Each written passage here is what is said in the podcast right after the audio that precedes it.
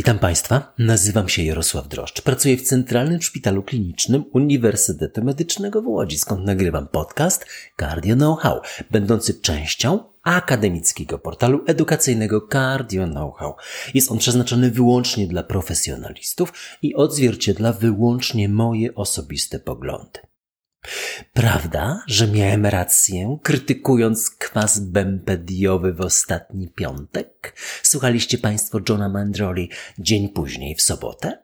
Naprawdę nie zmieniałem poprzedniego odcinka od piątkowego poranka, szósta rano, piątek. Jest nas zatem krytyków dwóch. Dwóch na całym Bożym świecie. Promuję statyny gdziekolwiek jestem. Nawet w ostatni wtorek, gdy przyglądałem się Państwu, jak zdajecie egzamin testowy z chorób wewnętrznych na łódzkiej Atlas Arenie. Mam piękne zdjęcia, ale nie udostępniam go Nikomu. Mocno trzymałem za Was kciuki i to nawet skutecznie. Mamy już prawie 400 nowych specjalistów z najważniejszej medycznej specjalności, dlatego, że jest Państwo najwięcej. Jesteście najważniejsi, ale dlatego, że zajmujecie się najważniejszymi narządami łącznie. Chorobami wewnętrznymi. I to nawet część z tej grupy stała się specjalistami bez egzaminu ustnego, zgodnie z nowymi zasadami. Dziś druga część badań ogłoszonych podczas dorocznego kongresu American College of Cardiology. Wady serca, a w zasadzie interwencyjne leczenie wad serca, a konkretnie niedomykalności mitralnej i trójdzielnej. Zacznijmy od bardzo prostego pytania. Mamy ciężką niedomykalność mitralną z pełnymi wskazaniami do leczenia operacyjnego. Ta niedomykalność nie jest organiczna, lecz czynnościowa. W planach zatem jest plastyka tej zastawki, nie wymiana. To wiemy z profesjonalnego badania echo. No to jaki dostęp będzie lepszy? Przez mostek klasyczny czy dostęp boczny? Nazwałem to prostym pytaniem, gdyż my w Centralnym Szpitalu Klinicznym nie mieliśmy żadnych wątpliwości. Dostęp międzyżebrowy. Po stronie, Państwo wiecie po której stronie? Prawej prawej. Tam jest zastawka. Niewidoczny niemal zupełnie, blizna jest schowana pod żebrem, chyba piątym albo szóstym, nie pamiętam. Choć regularnie oglądam te niewielkie blizny u naszych pacjentów zachwycony postępami współczesnej kardiochirurgii. Pan profesor Michał Krejca ma w zespole kardiochirurga, który w sposób szczególny upodobał sobie tę operację. I to stanowi 95% wszystkich dostępów do operacji naprawczej zastawki mitralnej. A przedstawiona na kongresie American College Cardiology praca miała na celu porównanie wyników plastyki zastawki mitralnej z obu dostępów bocznego, jak my dziś rutynowo, oraz przesmostkowo, taki klasyczny, jak my 10 lat temu. I co? Podobne wyniki we wszystkich analizowanych aspektach. Mój komentarz. Mam mieszane uczucia. Z jednej strony zawsze warto analizować efekty naszej pracy i badania randomizowane stanowią jedyne poprawne pole do zebrania prawdziwych wyników.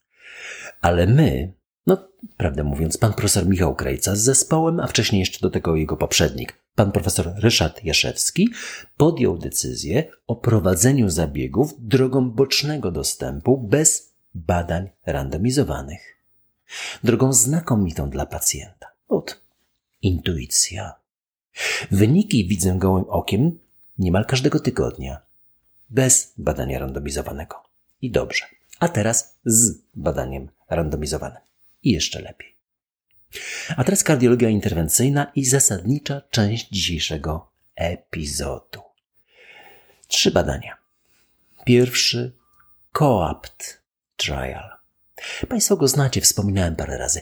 Pan profesor Greg Stowe i pięcioletnie wyniki przezskórnego leczenia zaawansowanej niedomykalności mitralnej o etiologii niedokrwiennej i, nie, i nie niedokrwiennej. Zasadnicze, dodajmy od razu, pozytywne wyniki badania opublikowano w NAME w roku 2018. Dwie grupy pacjentów z zaawansowaną niedomykalnością mitralną randomizowano do grupy leczonej farmakologicznie oraz drugiej, u której leczenie farmakologiczne uzupełniono o implantację systemu MitraClip. Wszyscy chorzy spełniali kryteria ciężkiej niedomykalności mitralnej, takiej na 3-4 plusy, z utrzymującymi się objawami klinicznymi niewydolności serca, pomimo pełnego leczenia farmakologicznego w maksymalnie tolerowanych dawkach leków. No i pacjenci spełniali kryteria kwalifikacji do zabiegu MitraClip, a nie są one łatwe do spełnienia. Generalnie chodzi w nich o to, aby mechaniczny system spinający oba płatki zastawki mitralnej miał szansę zbliżyć je do siebie na tyle, aby znacznie zmniejszyć talię fali zwrotnej, no ale jednocześnie nie wywołać zwężenia zastawki i stenozy. Zastawka nie może być też mocno zmieniona organicznie. Decyduje to morfologia płatków zastawki zatem, ich geometria oraz aparat podzastawkowy. No i ważna jest funkcja lewej komory. Ona musi ruszyć do pracy po zabiegu. To, że jest ona powiększona, to jest jasne. Przecież to jeden z fundamentalnych kryteriów rozpoznania ciężkiej niedomykalności mitralnej w echo. Nie może jednak przekraczać w fazie końcowo-rozkurczowej 7 cm, gdyż takie były kryteria kwalifikacji do badania koapt. No, mam nadzieję, że już nie chodzą po tym świecie kardiolodzy, którzy uważają, że najważniejszy jest wymiar lewego przedsionka w tej wadzie. No nieprawda. Najważniejszy jest wymiar lewej komory. No ale tą drugą część, no już pewnie Państwo Ci, którzy słuchają podcastu regularnie, to wiedzą, ale ci, którzy są po raz pierwszy, może nie. Najważniejszy jest który wymiar komory? Końcowo-skurczowy czy końcowo-rozkurczowy? No bo jest ona przecież przeciążona objętościowo. No oczywiście, końcowo-skurczowy. Tak, zazwyczaj wynosi on no, do 4 cm. Gdy je przekracza, a szczególnie gdy towarzyszy mu obniżenie funkcji skurczowej lewej komory, to rozważamy operację. Oczywiście, gdy towarzyszą temu objawy kliniczne. Tu w badaniu COAPT średnia wartość rozkurczowego wymiaru lewej komory było 5,3 cm. Średnia frakcja wyrzutowa 31. Naturalnie towarzyszyły temu objawy kliniczne drugiej lub trzeciej, bo nawet czwartej klasy NYHA oraz czwartej A oraz NT-proBNP średnio 5 do 6 tysięcy. No i w pierwszej publikacji w roku 2018, po dwóch latach obserwacji, stwierdzono istotną statystycznie redukcję. Po pierwsze, liczby wszystkich hospitalizacji o 23%. Po drugie, hospitalizacji z powodu niewydolności serca o 48%. Po trzecie, implantacji lwat o 66% i transplantacji serca o 65%. Po czwarte, śmiertelność sercowo-naczyniową o 41%, a całkowitą o 38%. No i po piąte, znaczną, znaczną poprawę jakości życia. To uczyniło z zabiegu MitraClip jedną z najskuteczniejszych terapii interwencyjnych niewydolności serca. Warto zwrócić uwagę, że ta terapia nie jest ukierunkowana bezpośrednio na lewą komorę. Tak, niewydolność serca to lewa komora w zamyśle i spostrzeżeniach wielu osób. A tutaj nie. Ukierunkowujemy się na zastawkę mitralną, niedomykalną wtórnie do niewydolności serca, zależną przecież od lewej komory. Link jest w transkrypcie. No a co się stało po kolejnych latach obserwacji? American College tydzień, dwa tygodnie temu. Tak jak we wszystkich porządnych, zakończonych sukcesem badaniach klinicznych, autorzy czuli dyskomfort, jaki stał się udziałem niezbędnej w tych badaniach grupy placebo. Były wskazania do tej procedury, no ale ślepy los zdecydował o jej nieprzeprowadzeniu. To całkowicie etyczne, choć bolesne. Bolesne z perspektywy. Etyczne, gdyż w latach 2012-17, kiedy prowadzono randomizację, nikt nie wiedział, jakie następstwa wywołają zabiegi implantacji MitraClip u chorych z ciężką niedomykalnością mitralną na tle niewydolności serca. Bolesne stało się odkrycie faktu, że efekty są znakomite. Bolesne w świadomości istnienia grupy placebo. Gdy badacze się o tym dowiedzieli, zaproponowali osobom w grupie placebo implantację MitraClip. My też mamy takie doświadczenia z badaniami klinicznymi, gdy stosujemy niezwykle drogie leki, a badanie kliniczne się kończy sukcesem. Mieliśmy sytuację, że sponsor badania podjął decyzję o kontynuacji leczenia, w tym przypadku obu grup leków. I tej leczonej, leku nie było u nas, i tej placebo. Wracamy do Coapt. W roku 2018 po publikacji w NAME zaproponowano pacjentom z grupy placebo MitraClip. Niestety sporej części chorych już nie było, bądź nie wyraziła zgody na zabieg. W sumie implantowano w tej grupie 67 urządzeń. To nieco mniej niż połowa pacjentów pozostających wówczas jeszcze w obserwacji.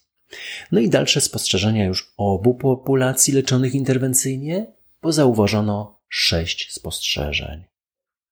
Po pierwsze, zaledwie kilkanaście procent chorych, nawet bliżej dziesięciu to skrzywych przeżycia, którzy ani w pierwszej, ani w drugiej fazie nie mieli szansy implantacji MitraClip, przeżyła bez hospitalizacji z powodu niewydolności serca bądź zgonu.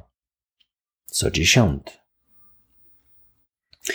Po drugie, krzywe przeżycia, poprzednio konsekwentnie się od siebie oddalające, dalej przebiegały już równolegle, gdy implantowano mitra klipu wszystkich. Podobnie jak krzywe liczby hospitalizacji i inne analizy. Łączną hospitalizację niewydolność serca. Po trzecie, tak jak w pierwszym okresie śmiertelność całkowita spadła po implantacji mitraklip o 38%, to dalej, już po wyrównaniu szans, obniżyła się o dalsze 12% w grupie, która implantację urządzenia miała dwa lata później. Powinno być tu również 38%, ale zwracam Państwu uwagę, że implantacja była dwa lata później niż pojawiły się wskazania. Czy bezpieczne jest oczekiwanie na zabieg? Pozostawiam to pytanie jako otwarte, szczególnie dla naszych lekarzy, którzy te zabiegi wykonują. Czwarta rzecz. Podobny wskaźnik skuteczności MitraClip w zapobieganiu hospitalizacji z powodu niewydolności serca wynosił 48%. A po wyrównaniu szans, ale z opóźnieniem dla tej jednej z podgrup, 15%. Później dobrze, ale lepiej wcześniej.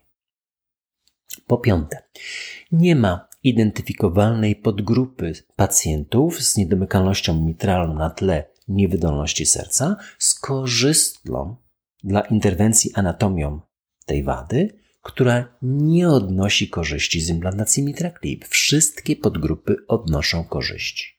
I po szóste, liczba powikłań okołozabiegowych jest bardzo, bardzo niska i wynosi 1,4%. Cztery powikłania na 293 zabiegi i żadnego zgonu. To znakomity wynik świadczący o bezpieczeństwie tej procedury. Link jest w transkrypcie, podobnie jak do poprzedniej pracy, tej z 2018 roku, fundamentalnej. Mój komentarz? Mitra Clip to znakomita metoda leczenia interwencyjnego ciężkiej niedomykalności mitralnej z towarzyszącymi objawami niewydolności serca drugiej lub trzeciej klasy Nycha i z ewidentnymi wskazaniami do leczenia operacyjnego czy zabiegowego w, tym, w tej sytuacji. Wiemy, że leczenie operacyjne jest obciążone dużym ryzykiem powikłań okołozabiegowych, znacznie wyższym niż w przypadku operowania wad aortalnych, na przykład mitralne są bardziej niebezpieczne niż aortalne, to wiemy z rejestrów. Wiemy, że efekty tych zabiegów są dalekie od oczekiwanych, a MitraClip jako zabieg bardzo, bardzo bezpieczny w doświadczonych rękach ma dobre wyniki odległe. Tu pięcioletnie. Chcielibyśmy móc robić więcej zabiegów w Łódzkiem. Teraz pewnie sieć kardiologiczna w Łódzkiem już od 1 kwietnia nam to łatwiej. I drugie badanie. Triluminate. Tu testowano system TriClip. Podobnie jak poprzednio, zapinka na poszerzone ujście trójdzielne, spinająca płatki zastawki, ale w tym przypadku zastawki, zastawki trójdzielnej. Jako wada izolowana to niezwykła rzadkość. Podobnie nie spotyka się w zasadzie wad organicznych. Zdecydowanie dominuje jeden typ, jako czynnościowa niedomykalność zastawki trójdzielnej. Wtórna do wady mitralnej, szczególnie z poszerzeniem jamy lewej komory, a następnie prawej komory w przebiegu nadciśnienia płucnego. W wytycznych nadciśnienia płucnego, które ukazały się w sierpniu ubiegłego roku, jest to typ drugi nadciśnienia płucnego, najczęściej zresztą spotykany. I sytuacja z postępowaniem wygląda jeszcze bardziej pesymistycznie. Operacje są jeszcze trudniejsze, obciążone jeszcze wyższym ryzykiem powikłań okołozabiegowych, śmiertelnością, a efekty dalekie od zamierzonych. A gdyby tak wykorzystać tą samą technikę, którą z powodzeniem wykorzystuje się w zabiegach przeskórnych zastawki mitralnej? No, TriClip to brat albo siostra MitraClip. Do wprowadzenia urządzenia niezbędny jest dostęp 25 French. Ale to nie jedyny problem techniczny, który należy rozwiązać, aby skutecznie przeprowadzić zabieg. Znacznie ważniejsze jest znalezienie właściwego kandydata do zabiegu. Zaawansowana niewydolność serca, optymalnie leczona farmakologicznie, bez satysfakcjonujących wyników, plus ciężka niedomykalność trudzielna, plus sprzyjająca morfologia płatków, nici itd. Tak no i plus ciśnienie w tętnicy płucnej nie przekraczające 70 mm subartenci. Dwie grupy po 175 osób, ponad połowa w klasie trzeciej lub czwartej. Lata 2019-22. No, to niezwykle trudny czas z uwagi na ograniczenia pandemii. No i roczna obserwacja i pierwsze wyniki w świecie tego rodzaju zabiegów. Pierwsza rzecz. Podobna śmiertelność 10%. Tak? Rok. Po drugie, podobna liczba hospitalizacji z powodu niewydolności serca około 20%. Po trzecie, dwukrotnie wyższy odsetek chorych, u których zaobserwowano poprawę jakości życia po TriClip. I to aż o 15 punktów. To bardzo, bardzo dużo. Link jest w transkrypcie, bo praca ukazała się w Name. Mój komentarz? No w ocenie tych wyników różnię się od mistrza doktora Johna Mandroli i zbliżony jestem z optymizmem do większości komentatorów. Żadnych istotnych różnic między grupami, z wyjątkiem parametrów jakości życia. Johna to rozczarowuje. Mnie wręcz przeciwnie. Uważam to za znakomite osiągnięcie, że metoda przezskórna o bardzo niskim ryzyku powikłań okołozabiegowych umożliwia poprawę jakości życia i złożony z niego punkt końcowy aż o 48%. Sama jakość życia poprawia się aż o 12 punktów średnio, to dużo.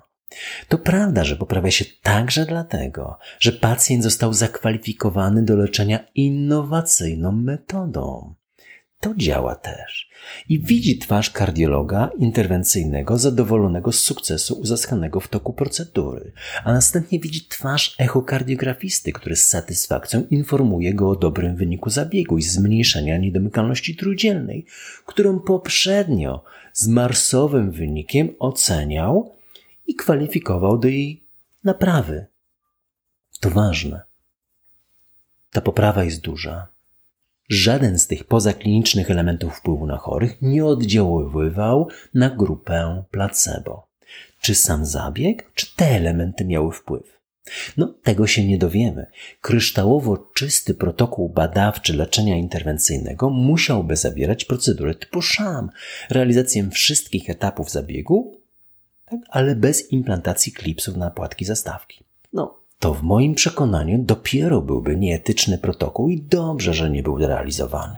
Dla mnie nie ma to większego znaczenia. W roku 2023 jesteśmy w stanie pomóc choremu człowiekowi, który w toku niewydolności serca nabywa uszkodzenie zastawki mitralnej, a jeszcze większego uszkodzenia zastawki trójdzielnej i to ostatnie udaje się poddawać leczeniu bez konieczności groźnej dla życia operacji obciążonej dużym ryzykiem powikłań. No i to leczenie przezskórne jest skuteczne. No jest drogie, ok, ale jest skuteczne i na dodatek bezpieczne. A po roku pacjenci czują się lepiej. Czyż nie o to chodzi w medycynie? Jakaż piękna jest ta współczesna kardiologia, prawda? I jeszcze jedno badanie na koniec, nie przedstawiane w sesji hotline. Mistral Device. Firma się nazywa Mitralix. Wejdźcie Państwo na stronę, jest tam piękny film. Mamy ciężką niedomykalność trudzielną, wskazanie do leczenia operacyjnego i zrozumiały lęk przed powikłaniami. Nie mamy klipsów typu TriClip albo mniejszy dostęp do żylny, bo wymagany dla TriClipu jest 25 French, a mamy na przykład 12 French, bo taki był potrzebny do Mistral Device. Wprowadzamy nitinolowy drut do prawego przedsionka i są tak wyprofilowane, że po opuszczeniu prowadnika zwija się w kłębek, w taki ślimak. Jak drut do lutowania.